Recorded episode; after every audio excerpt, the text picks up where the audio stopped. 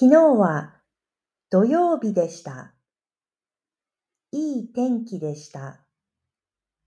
桜の花がきれいでした。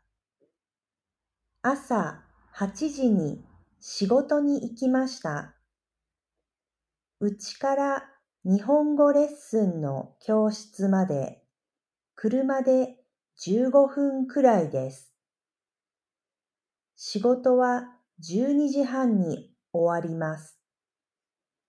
毎週土曜日は忙しいから昼ごはんを作りません。うちの近所にギリシャの屋台があります。その店で昼ごはんを買いました。